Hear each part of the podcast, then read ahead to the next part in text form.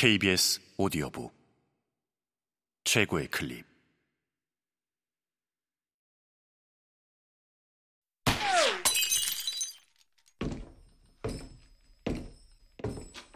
KBS 오디오북.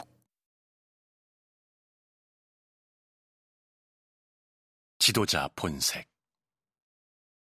김덕수 지음. 성우 이규창 읽음 3장 인민을 위한다는 명분 또는 핑계 가이우스 율리우스 카이사르 기원전 100년에서 기원전 44년 유능한 포퓰리스트는 어떻게 독재자가 되는가?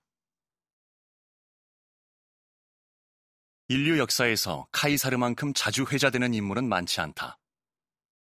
주사위는 던져졌다. 왔노라, 보았노라, 이겼노라. 브루투스 너마저.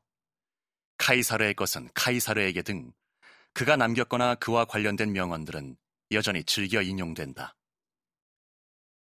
물론 유명한 사람이 의뢰 그렇듯이 평가는 상반된다.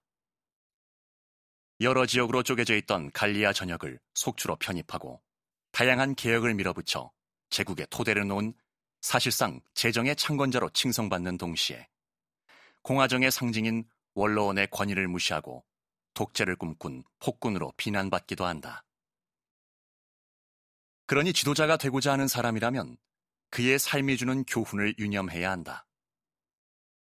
평생 인민을 위해 살다가 권력에 취한 끝에 갑작스럽게 죽임당한 카이사르의 생애에서 오늘날의 지도자는 무엇을 취하고 무엇을 버릴 것인가?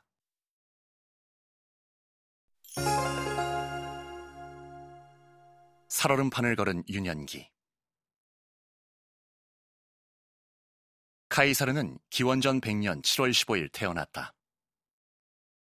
정확한 이름은 가이우스 율리우스 카이사르로 각각 개인의 이름, 시족의 이름, 가문의 이름에 해당한다.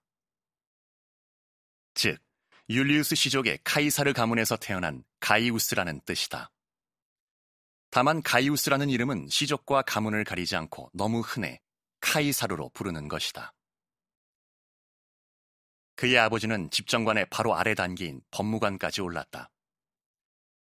어머니 아우렐리아는 학문으로 이름난 아우렐리우스 코타 가문 출신이었다. 카이사르가 훗날 장군이나 정치가로서뿐 아니라 문장가나 연설가로서도 명성을 얻은 것은 그의 초등교육을 담당했던 어머니의 영향으로 추정된다. 그는 외아들이었고 율리아라는 이름의 누나 둘이 있었다. 그중 둘째 누나의 외손자로 가이우스 옥타비우스 투리누스란 인물이 있었다. 카이사르는 그를 양자이자 후계자로 삼겠다고 유언을 남겼는데 이로써 옥타비우스는 가이우스 율리우스 카이사르 옥타비아누스라는 이름을 얻게 되었다. 그가 바로 초대 황제 아우구스투스이니 이래저래 카이사르는 공화정의 몰락과 불가분의 관계였다. 카이사르의 유년 시절은 알려진 바가 거의 없다. 당시 쓰인 전기들조차 그의 초기 생에는 침묵한 채 10대 중반의 이야기부터 시작한다. 그가 성년이 되기 전 이미 로마는 혼란스러운 상황이었다. 특히 그라쿠스 형제의 개혁을 계승하려는 평민파와 저지하려는 귀족파 사이의 다툼으로 분열이 극심했다. 여기에 군인 정치가들까지 등장하며 혼란이 가중되었다. 평민파나 귀족파 모두 권력을 잡으면 정적들을 잔인하게 숙청해 공포와 혼란을 불러왔다. 평민파의 수장 마리우스가 카이사르의 고모부였기 때문에 그는 본인의 의지와 무관하게 평민파로 분류되었다. 그런데 카이사르가 14세이던 기원전 86년 1월 초 마리우스가 71세의 나이로 숨을 거두었다. 칠선 집정관으로 일한 지 13일 만이었다. 카이사르는 순식간에 강력한 정치적 보호막을 잃어버리고 말았다. 이를 미리 염려한 마리우스는 죽기 전 그의 오른팔 킨나와 협의해 카이사르를 유피테르 신전의 재관으로 임명했다.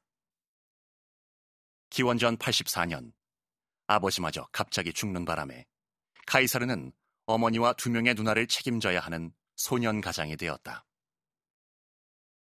같은 해 그는 약혼자였던 기사신분 출신의 코스타를 버리고 평민파의 새로운 지도자 킨나의 딸 코르넬리아와 결혼함으로써 평민파로서의 정체성을 분명히 했다. 기원전 87년부터 집정관 자리를 지킨 킨나의 영향 아래 귀족만이 맡을 수 있었던 유피테르 신전의 재관직도 문제없이 수행했다. 그러나 불운은 그치지 않았다. 킨나가 귀족파의 수장 술라와의 내전을 앞두고 뜻을 달리하는 부하에게 살해당했던 것이다. 킨나의 권력을 넘겨받은 동료 집정관 그나이우스 파피리우스 카르보는 술라의 진군을 막지 못했다. 기원전 82년 무력으로 로마를 장악한 술라는 곧 종신 독재관의 자리에 올랐다. 곧이어 자신을 반대한 정적들의 명단을 공고하고 잔인하게 제거하기 시작했다. 일단 명단에 이름이 적힌 자들은 누구나 죽여도 되었는데 머리를 잘라 술라에게 가져가면 보상까지 받았다. 마리우스를 지지한 평민파와 재산이 많은 기사신분 출신들이 그렇게 희생되었다. 희생자들의 재산은 몰수되어 경매에 붙여졌는데 대부분 헐값으로 술라 측근들의 손에 떨어졌다.